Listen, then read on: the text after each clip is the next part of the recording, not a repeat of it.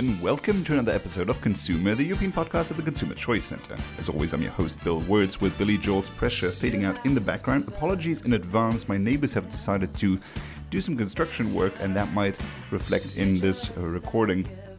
Yeah, we don't do this from a studio, even though we try and sound like it.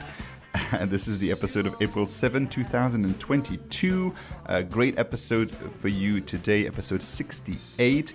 My guest this week is Rytis Valūnas. He is the Chief Officer for Corporate Affairs at KN in Lithuania. They operate LNG terminals and they are implicated in the long term operation of the Klaipeda LNG terminal, Klaipeda being the third biggest city in Lithuania. So we talk about liquefied natural gas, the importance for Lithuania, and also imports and exports, how much uh, is uh, LNG already being used in Lithuania? So we're learning a bit more about the technical aspects of this way of getting natural gas to households.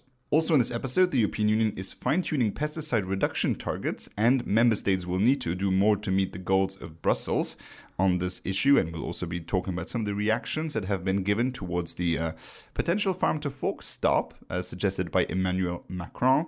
And also, Michael Landl from the World Vapers Alliance is joining us to talk about his organization's recent stunts in the Netherlands and Sweden and the news in vaping regulation. So let's get started. So first off, let's talk about farm to fork. Agriculture is big on the agenda. The war in Ukraine, organized, uh, unfortunately, still going on uh, by Russia.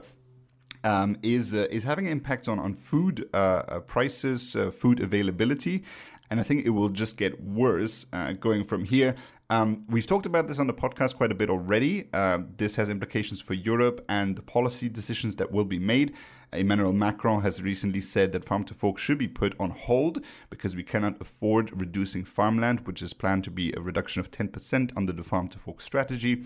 The European People's Party, the biggest uh, parliamentary group in the European Parliament, has said similar things. So, uh, in an official press release, actually, so uh, it, it, seems that there are, there might be things being put on hold. However, uh, the Commission has reacted. There was a spokesperson of the Agriculture Department of the European Commission that reacted, and uh, let me just play that clip. Uh, on the comments uh, made by uh, President Macron, as you know, we do not comment on comments made uh, in the context of uh, national elections. I would underline th- that for us it is important to, to implement uh, the farm to fork strategy, it is uh, a fundamental pillar of the Green Deal, the aim of which is uh, to ensure that uh, the food system is sustainable and healthy.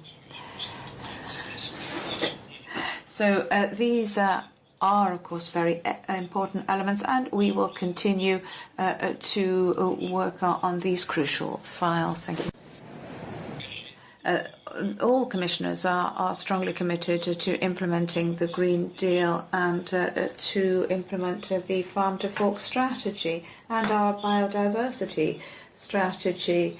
We are all convinced of the importance of this strategy, and Europe needs our Green Deal uh, in all sectors. I think uh, that there is uh, clarity at all levels uh, in the Commission. I'm not quite so sure that all the commissioners are necessarily uh, committed to this, uh, especially because um, Commissioner Wojciechowski, the Polish Commissioner for Agriculture, uh, he was already quite skeptical, and there seems to be even differences between what the Polish commissioner says and the Lithuanian commissioner for the environment in the European Commission um, as to how we will go forward on this.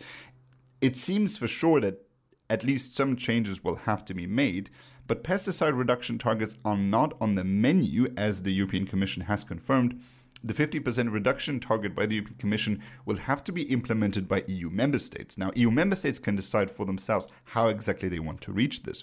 And interestingly, there's a divergence between the overall goal um, of the of the European uh, uh, Commission and what the member states are supposed to do. Um, notably, because some member states do more agriculture than others, and so you might you might have differences on the overall spectrum of the use of pesticides. Um, so. Uh, the previous draft on what EU member states are supposed to reduce their pesticides by is 25%. Now, that was increased to 40%. And also, the European Commission will make it more difficult for EU member states to get exemptions from uh, these reduction targets of pesticides. Now, we've talked about this quite a bit on here.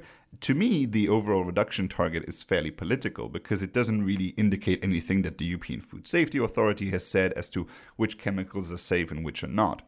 Um, and and I think that's quite problematic because I mean, either EFSA says this chemical can be safely used on, on, on farmland or it cannot. But if EFSA has deemed it safe and now we're trying to phase it out anyway, what exactly does that mean for farmers? We need fungicides, we need, um, we need uh, all types of synthetic pesticides because we have problems, because we have problems in modern agriculture and nature is not always our friend, even though some people like to nostalgically or romantically uh, um, approach this, this topic. Uh, I've written a whole paper, which you can find on the Consumer Choice Center's website under consumerchoicecenter.org, and you just select publications on mycotoxin contamination. Uh, that one was called Essential Food Safety. And uh, that was just an example for me to illustrate that mycotoxin contamination it causes liver cancers, it causes all types of problems, especially in Africa. It's very widespread. Um, and one part of it is the, the correct use of fungicides, and the other part of it is correct storage. So if you go to a country um, that experiences high level of heat, and then the vegetables are out in the open, in the in in, in sun, um, you develop mold. I know that my grandmother in time she would say like, "Oh yeah, you have this jar of marmalade. There's some mold in it. You just cut it off and then you use the rest." Please do not do that because you have already an entire infection of the entire jar of marmalade or the vegetable or whatever by the time it actually manifests itself on top, and that is really really bad for you. So you really shouldn't do that. I know that at one point we also had a USDA a scientist who, who came on the program. There's also a YouTube video associated with that that you can check out on the Consumer Choice Center uh, YouTube channel. Please subscribe to that as well, by the way, um, where where you can where we really discuss this in detail: aflatoxin, vomitoxin. Uh, a lot of different toxins that do develop because of an incorrect use of fungicides or the absence of the use of fungicides. So that's just one example. And then, of course, herbicides are another one where we lose a lot of the crops. Um, if we do not use these pesticides. Um, now, of course, we could look at this from the perspective and say, like, well, I mean, we have overall less food production and so on. Uh, it's not a big problem. People will just pay a little bit more for food. Uh, there has been it's voices in the European Commission that say that food might even be too cheap anyway. Um, however, while it might be possible for people in the Netherlands and Luxembourg, where overall household spending on food is less than ten percent, um, it is more than 25% in countries such as Romania. So we need to think about the policies for the European Union as a whole. It's not just uh, people in the big cities that need to buy food. It's people all across the board. We already have significant inflation. We had supply chain problems with COVID, and I think we really cannot afford um, doing like a considerable overhaul of the food system uh, this quickly. Um, when we now also have one of the main trading partners, or two of the main trading partners when it comes to agriculture, Russia and Ukraine, um, one being at war, needing the food for itself, the other one being severely sanctioned, rightfully so. Um, and, and, we really need to consider how do we supply food safety, but more importantly, even food security for consumers, so that we don't have the explosion in prices um, or the absence of food in our supermarkets. So it'll be interesting to see um, how much further the, this will go. I think the outcome of the French election, uh, well, the first round is on Sunday, and then two weeks later we'll have the, the, the, the second round vote, will determine quite a bit how Farm to Fork will uh, continue going. Germany has been fairly quiet on the issue, so we'll have to see um, how far the agricultural reforms can continue within the European Green Deal um, once we have a new French president and the Germans chime in. A reminder also to our listeners um, we are also available on Podcasting 2.0. You can use us with podcast platforms such as Breeze or Fountain. Fountain is the one that I'm using. Uh, thereby, you support um, podcasts that work on the blockchain, and you can also make donations with cryptocurrency if that is what you want to do. If you're more of a traditionalist and you want to make the donation anyway, you can uh, you can support us on the Consumer Choice Center's website, consumerchoicecenter.com/donate. Everything is appreciated, um, and we want to keep running this podcast as much as we can. Next up, I have Michael Landl from the World Vapers Alliance. His organization did some recent stunts in the Netherlands and in Sweden to try and stop flavor bans on uh, harm reduction products such as e cigarettes. and uh, and it's been very interesting to see some of the some of the movements that have been uh, going on there in that field. So we have uh, Michael back on to tell us more of the news. Great to have you back. You did some recent stunts uh, in Europe because there are some focus points that you need to uh, home into when it comes to e cigarette regulation and especially the flavors that we use for e cigarettes. So tell us a bit more about um, what have been sort of the, the focus countries and what have you organized in those places? Sure. Thank you for having me again. Um, the last few weeks we went to Stockholm and The Hague. So um, unfortunately, two countries with Sweden and Netherlands, where you would think they are very progressive when it comes to lifestyle regulations. But the Netherlands already last year announced um, the plan to ban all flavors, and Sweden a couple of weeks ago also announced the intention of a full flavor ban for vaping products and all other nicotine products as well.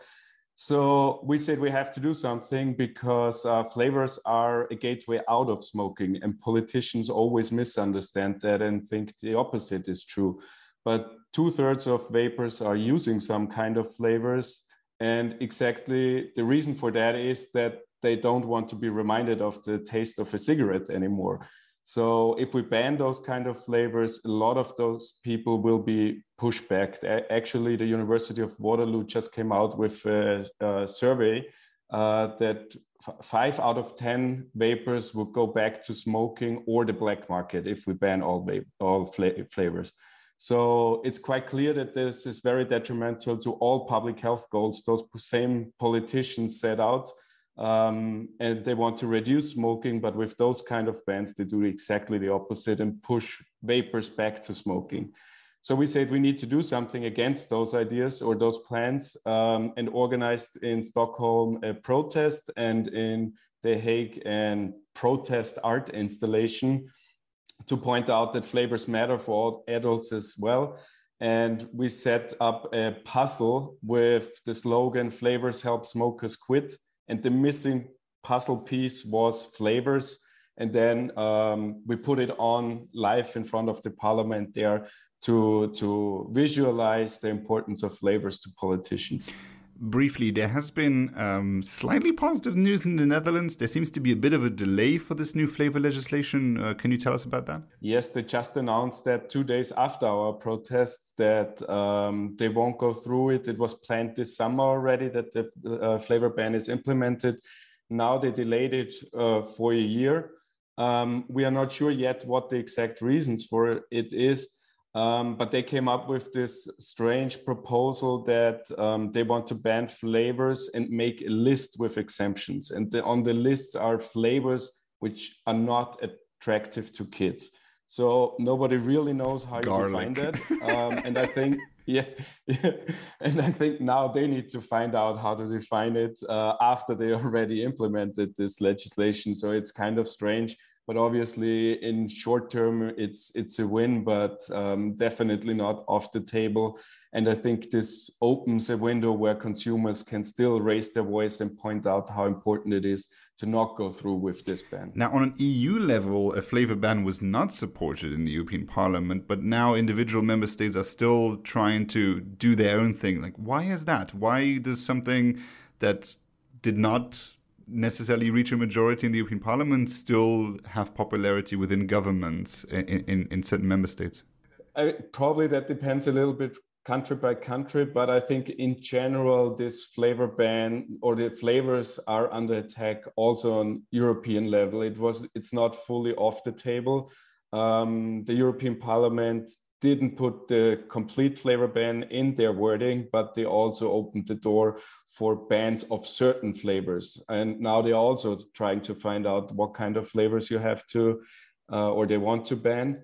Um, so it's always there, and it will still uh, be an issue on the European um, and the European level as well when the Tobacco Products Directive comes up in the next year. Um, and I think their flavors will be the central uh, battleground, if you want to call it like this as well. Um, but that trickles down then to countries as well. And I think those countries who already are on the way, they will push hard for TPD to be to include a flavor ban as well. Um, but obviously, as World Vapers Alliance, we will also fight back on the European level against those. Uh, Michael, I wanted to take one more minute and ask you a personal question because I think it's also important to sort of remind some of the listeners of the of the positive effects there. When you you were a smoker for some years, and when you quit smoking and switched to vaping, can you give the audience maybe some impressions as to what changed for you from like a, a health perspective, like how your um, how you felt as a result of switching from from cigarettes to e-cigarettes? Yeah, I was about 28 when I uh, switched to vaping after 12 years of smoking. Um, but on the other hand, on 28, I didn't, didn't really have this hard health effects yet from smoking. So for me, it was way more the change of lifestyle and taste. Um, and it's exactly because of flavors. I only realized after how disgusting cigarettes actually are. Um, and I couldn't smoke a cigarette anymore thanks to flavors. And I also don't use tobacco flavor. For me, it's always um, apple or or mint or something like that. Um, and I think the biggest advantage for me always was also the smell issue, which is gone. All right, plug some of the some of the websites or social media. Where can people find World Vapers Alliance? Yeah, we're about to getting a brand new website at worldvapersalliance.com, and there um, all listeners can find all information about how to contact us, but also about all of our campaigns in all countries we are running at the moment. Thanks, Michael. Good luck. Thank you. But now let's move to our last guest of the day. His name is Rytis Valūnas. He's the Chief Officer for Corporate Affairs at KN in Lithuania, um, where he is an expert on everything LNG. So we had quite a few technical questions. Uh, the political questions have been debated on this podcast before, but I really wanted to have somebody on who knows exactly um, how LNG works, what are the, the, the implications of uh, implementing LNG. A lot of talk about it in the European Union right now, many member states interested by liquefied natural gas. So, um, yeah, we had him on and uh, asked him all the tough questions. All right, so Rytis, first of all, thank you for joining us on the podcast. It's really interesting to our audience to talk about this issue. Um, but of course, we hear a lot about energy. Uh, we hear a lot about gas. Uh, but before we go into that, I wanted to learn a bit more about you. Uh, give our audience a bit of a background on what you do, how you got to work in uh, liquefied natural gas, and uh, what you do now. Uh, so thanks for inviting.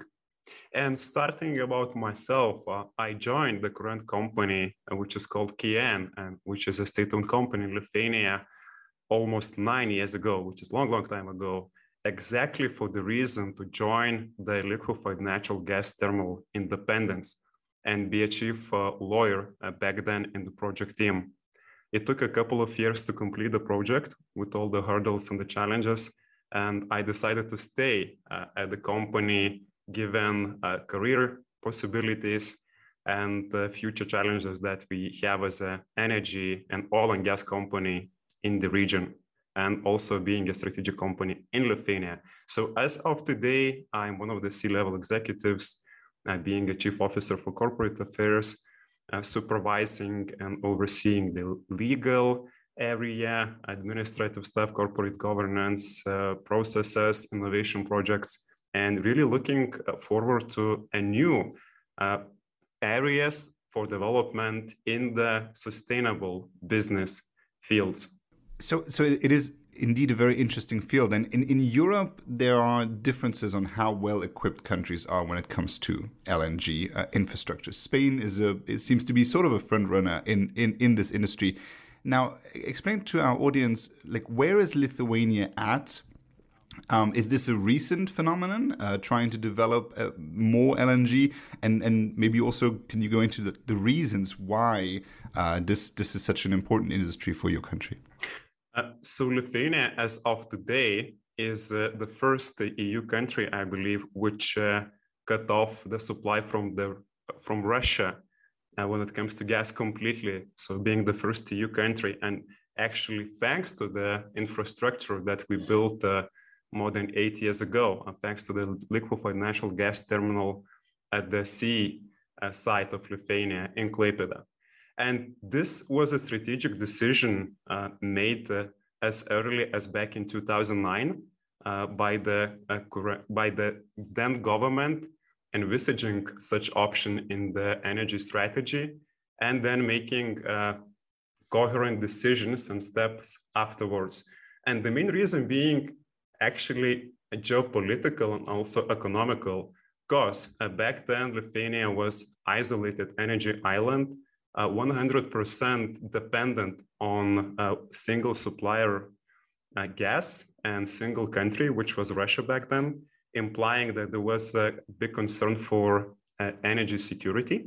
Also, in light of the events that took place in Ukraine back then, I suppose when there were severe uh, gas supply disruptions, and also economic aspect being uh, the highest price for the gas in Europe back then, which we had to pay on average, I suppose, around 13, sometimes 40% higher than the average uh, index price uh, for the rest of Europe, which had the diversified supply uh, grids and also access to, to some extent, LNG market and uh, sources for the gas.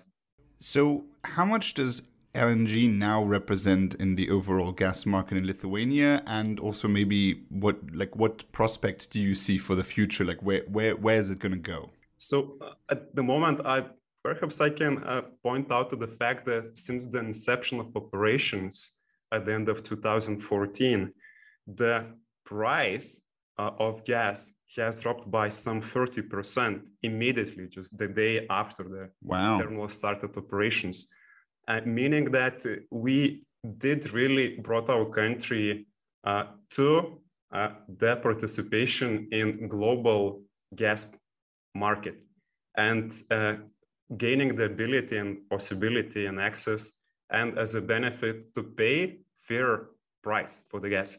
Meaning that this is a global price uh, representing the situation which is economic and not a political. So that's the thing and that said, uh, since the inception, uh, the flows of the gas uh, and uh, the amounts of the gas uh, being imported through the terminal or through the pipeline, uh, which remained in the operation, were completely subject to the market conditions, meaning that in some years it was a bigger share coming from the LNG as a primary source, and in some other years a bigger share uh, coming a bigger chunk uh, from the pipeline uh, from Russia. So that said, last year, 60 some 60% of entire consumed gas in Lithuania and also besides in the Baltic countries, Estonia, Latvia, and Lithuania uh, represented uh, uh, basically the LNG by the source of LNG being imported through the terminal. So it's meaning that more than it's nearly two thirds of entire consumed gas came through the terminal. And this is quite a vast number.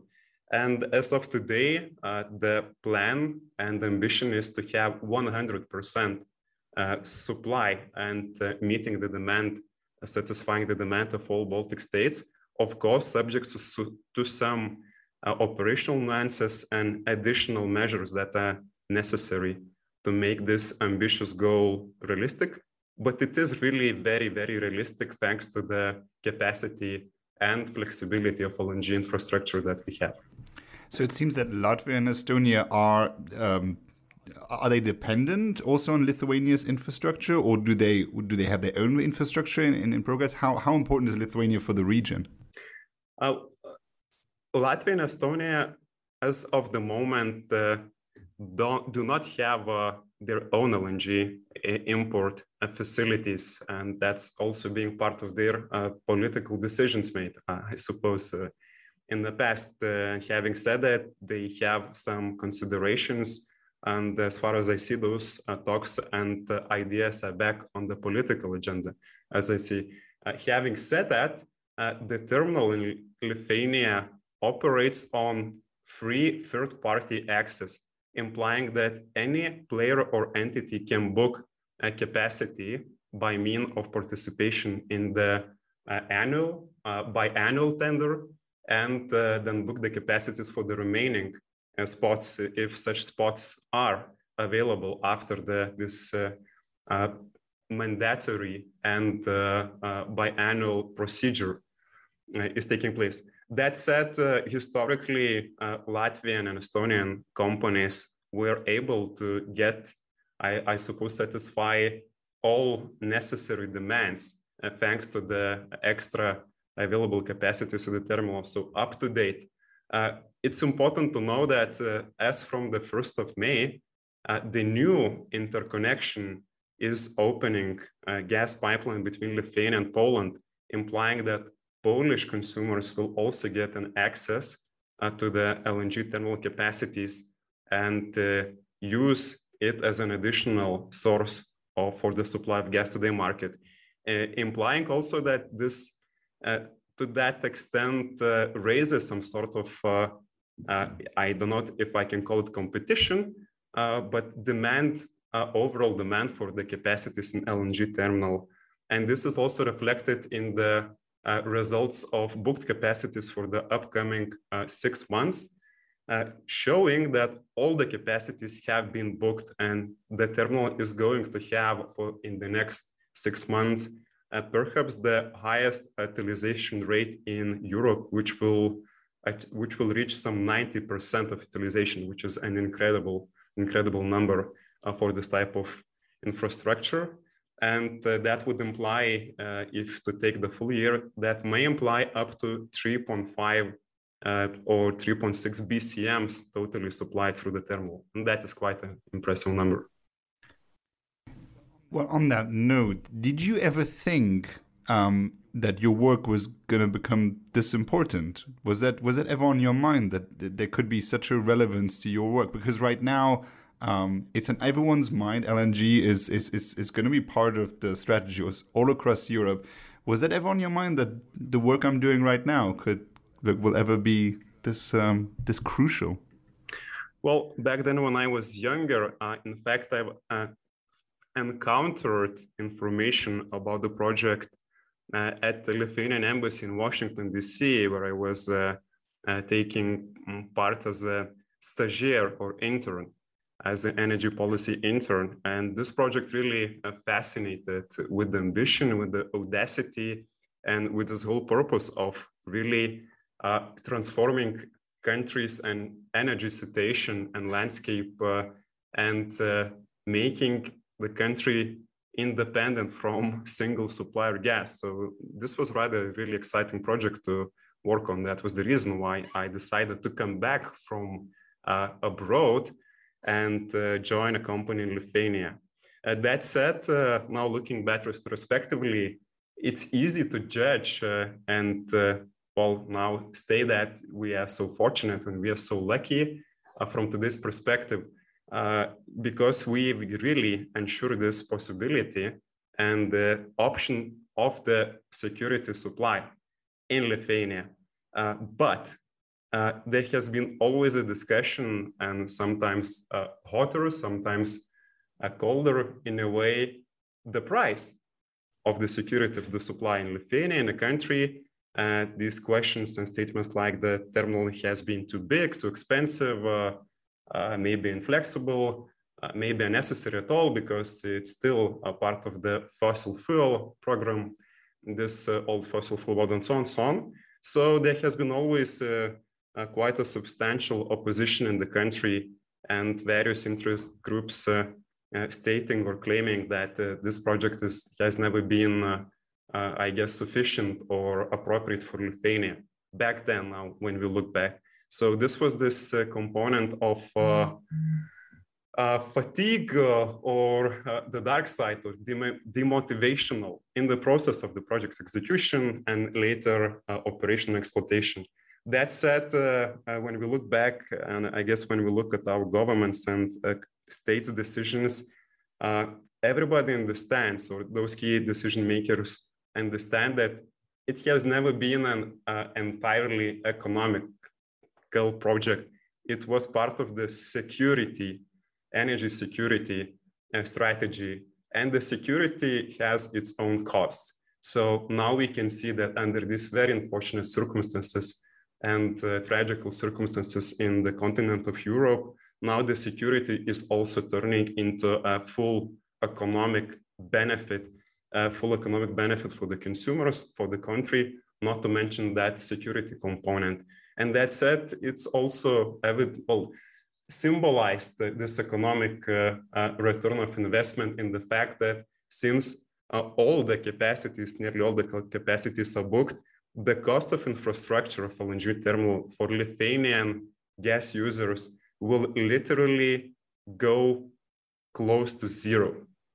So I guess this is really a success story in a way, but uh, it's always about the question of perspective. So had we not had this situation, which is very unfortunate, uh, maybe we could look at things differently. And I think this is the precarious situation in which uh, every single member state of the EU finds itself today. So the decisions, uh, whether they were uh, long-term, visionary, or if they were based on rather short-term uh, benefit uh, and uh, trading your security of the supply in potentially trading and having this risk in your existence in some distant future which now materialized to a full extent uh, and extent which was unimaginable, I suppose, even uh, two months ago.